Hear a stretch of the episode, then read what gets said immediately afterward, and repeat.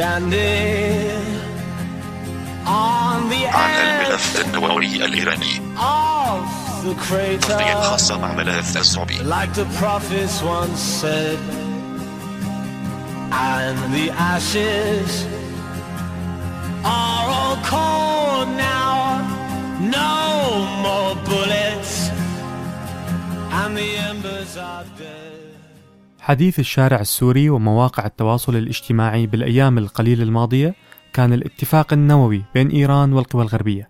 ردود الفعل على خبر توقيع الاتفاق تنوعت بين مرحب ومستاء بين متفائل ومتشائم على اختلاف وجهات النظر السياسية من معارضين للنظام أو موالين له تناول الموضوع ما اقتصر على السوريين طبعا.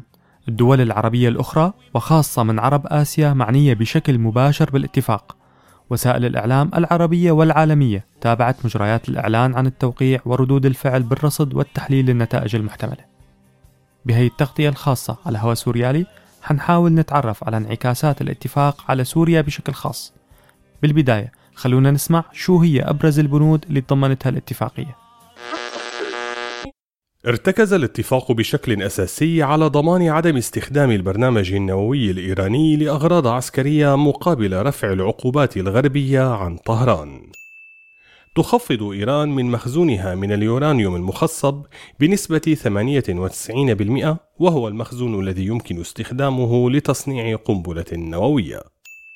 تتعهد إيران بخفض أجهزة الطرد المركزي المستخدمة بتخصيب اليورانيوم بمقدار الثلثين في منشأة نطانز النووية ووضع باقي الأجهزة تحت المراقبة. كما تمتنع عن بناء أي منشآت جديدة لتخصيب اليورانيوم لمدة 15 عاماً. السماح بدخول مفتشي الأمم المتحدة للمواقع الإيرانية بما في ذلك مواقع عسكرية بعد التشاور مع طهران. رفع الحظر عن عشرات المليارات من الدولارات من أصول إيران المجمدة في الغرب. رفع العقوبات الدولية على التجارة الإيرانية بما يمكن طهران من بيع النفط والغاز في الأسواق العالمية. رفع الحظر المفروض من قبل الأمم المتحدة على الأسلحة خلال خمس سنوات لكن يمكن لمجلس الأمن الدولي أن يمنح بعض الاستثناءات. وتبقى أي تجارة مرتبطة بصواريخ باليستية يمكن شحنها برؤوس نووية محظورة لفترة غير محدودة. بعيدا عن البنود المتعلقة بتخصيب اليورانيوم والمنشآت النووية حتكون البنود المتعلقة باستعادة إيران لمليارات الدولارات من أرصدتها المجمدة والنقاط الخاصة بتصدير واستيراد السلاح هي الأكثر إثارة للاهتمام والأسئلة سواء على الصعيد الإقليمي بشكل عام أو على الصعيد السوري بشكل خاص. بالإضافة طبعا للتساؤلات حول ما يروج عن تفاهمات قد تكون صارت خلف الكواليس بين طهران والقوى الدولية. تفاهمات بتتعلق بدور إيران بالمنطقة وإدارتها لملفات سوريا والعراق ولبنان. حملنا هاي الأسئلة والتساؤلات للباحث في المركز العربي للأبحاث ودراسة السياسات حمزة المصطفى.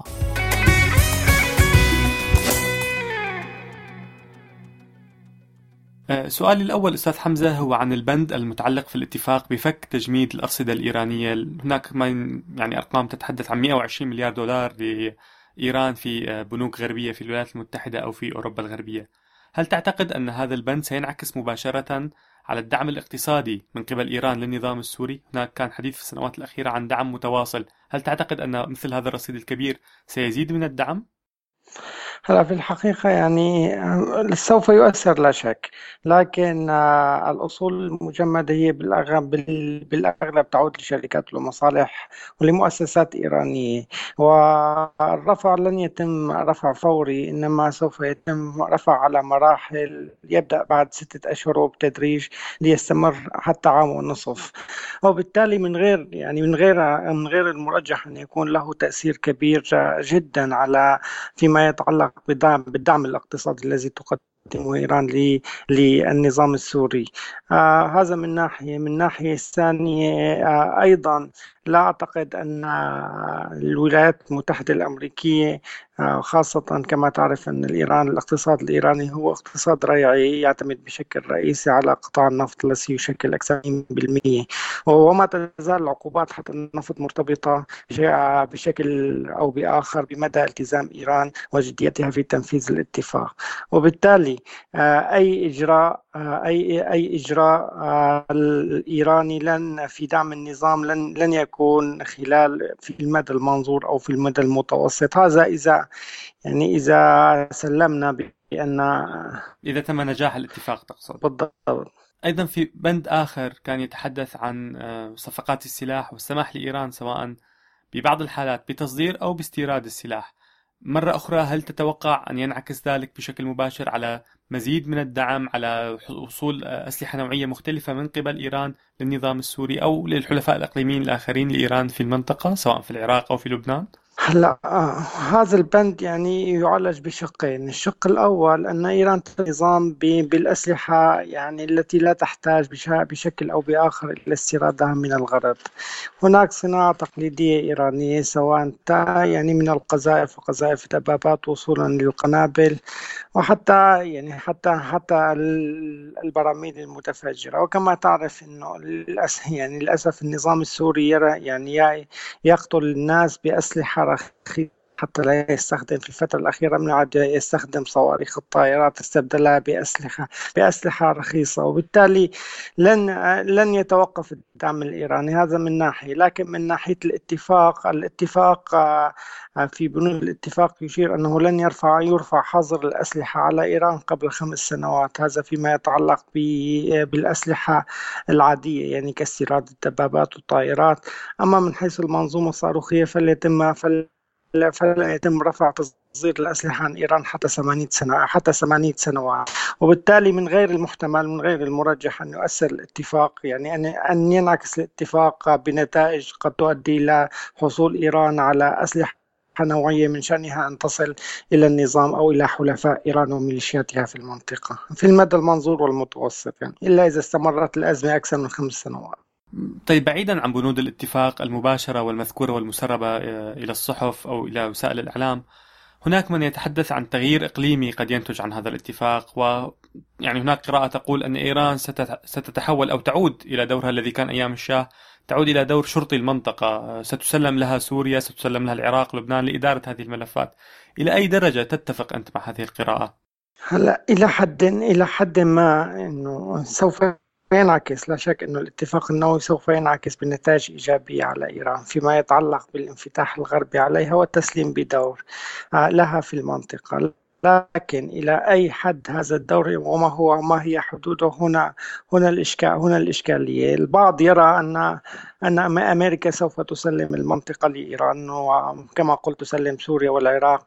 آه، هلا من الناحية العملية إيران موجودة موجودة في هذه المنطقة قبل أن تسلمها إيران قبل أن تسلمها أمريكا وقبل أن أن يحصل أن يحصل الاتفاق النووي. بالأصل بالأصل أن الملف النووي تطور في الفترة الأخيرة خاصة في العشرية الأخيرة من العقد الأخير لحماية نفوذ إيران الإقليمي ومقايضته.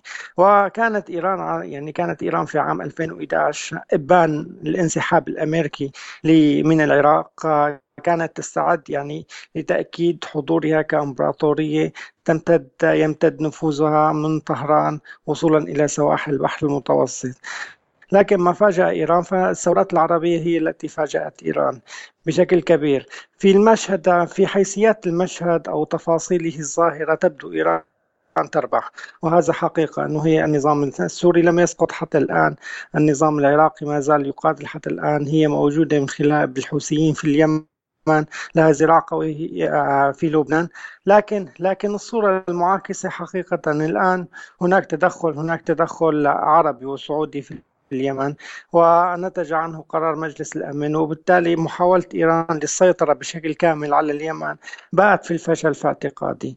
أيضا على الرغم من الظروف المأساوية للثورة السورية لكن بقاء النظام لن يكون أصبح يعني أصبح من الماضي بحكم بحكم الواقع وليس بحكم الإرادة الدولية أم غير الإرادة الدولية لأن النظام رغم الدعم الإيراني لا محدود كمان وأنا لا أعتقد أن إيران لديها قدرة على دعم النظام وإرسال قوات لكن يعني هل تعتقد هل تعتقد مثلا أن الاتفاق سي سيعزز من الدور الإيراني في أي حل أو في أي تسوية إقليمية أو دولية مقبلة في سوريا أو في العراق؟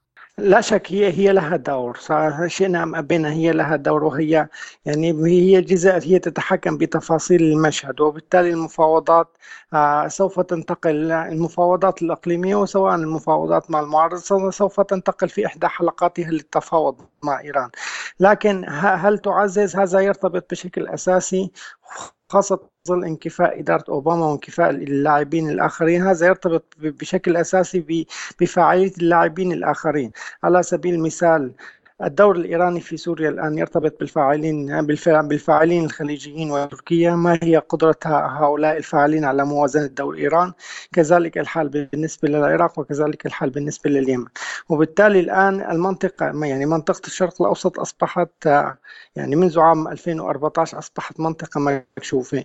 الولايات المتحدة الأمريكية والغرب أخذ على نفسه ما يسمى محاربة داعش. وأما تعزيز باقي النفوذ فأصبح فترك للدول الإقليمية حتى الحل في سوريا الحل السياسي في سوريا خلال من بعد مؤتمر جنيف رأينا كيف انكفأت روسيا والولايات المتحدة الأمريكية واعطت وأعطت الدول الإقليمية دورا ضوءا أخضر لتعبر عن إراداتها ونفوذها ومحاولتها لايجاد حل، أنا لا أعتقد أن إيران سوف تستفيد كثيرا، أعتقد أن إيران خاصة على ذكر الدول الإقليمية أستاذ حمزة، ماذا تعتقد ستكون ردات الفعل على الاتفاق النووي خصوصا من الدول الرئيسية في المنطقة مثل تركيا، السعودية، مصر؟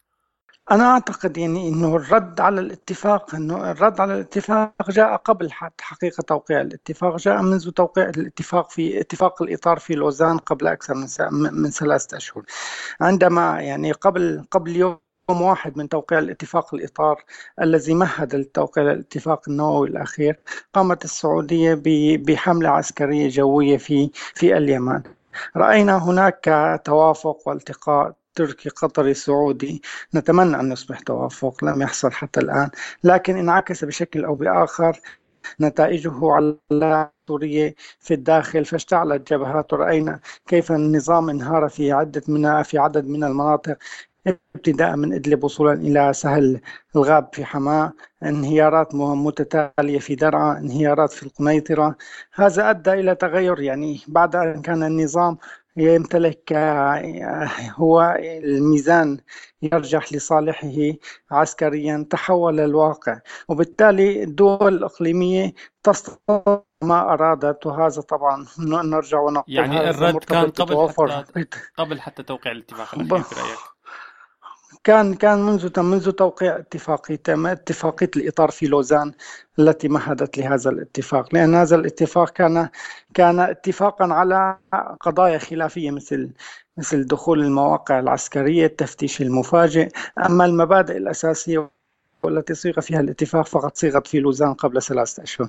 سؤال أخير أستاذ حمزة يعني هل تعتقد الآن أن مسألة قنبلة نووية إيرانية قد تأجلت على الأقل في المدى المتوسط والقصير؟ أنا من الناس القائلين أن إيران لن تنتج قنبلة نووية. إيران أنشأت الملف النووي من أجل أن تصبح قوة قوة نفوذ إقليمية. هذا هذا من ناحية وكان الملف النووي هو أحد الوسائل الذي يشرعن النظام في في إيران. حتى أيام خاتمي كان كان كان هناك اتفاقية لمبادلة الملف النووي بتخلي الغرب عما كان يعرف بالضغط على من أجل قلب النظام الإيراني. الآن إيران أثبتت وجودها كقوة إقليمية وثمة اعتراف دولي وأيضا الدافع إلى الاتفاق النووي كان بشكل بشكل كبير هي الضغوط الاقتصادية في الداخل وهذا ما دفع الحكومة الإيرانية لتوقيع الاتفاق. وبالتالي أنا أعتقد أن خلال هذه الفترة سوف يعني هو سواء من خلال الأرصدة المجمدة أو من خلال رفع العقوبات. إيران تضررت في الفترة الأخيرة خاصة بعد انخفاض أسعار النفط بشكل كبير ووصلت إلى 60 60 مليون 60 دولار وبالتالي تحتاج إلى جرعات اقتصادية كاملة لإعادة إحياء اقتصادها الذي تهشم وأصبح بشكل أو بآخر اقتصاد قائم على ما تهبه مؤسسات الدولة بخلاف الصور التي تقدم في بعض الوسائل الإعلامية. بهذا السؤال أنا يعني وصلت لنهاية الأسئلة. بشكر الباحث المساعد في المركز العربي للإبحاث بدراسة السياسات الأستاذ حمزة مصطفى. شكرا جزيلا. شكرا شكرا لك شكرا.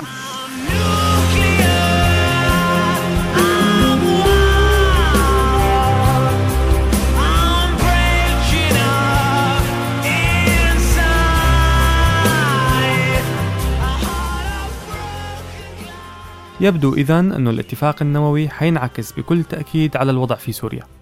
وإن كان غير واضح لحتى الآن كيفية هذا الانعكاس وظروفه. مع التذكير بأن الاتفاق عبارة عن مجموعة خطوات وهو قابل للانهيار في حال لم يلتزم أي من الطرفين فيها. Looking at the abyss. تغطية خاصة And I'm hoping على الملف النووي الإيراني for some miracle to break out To escape from all this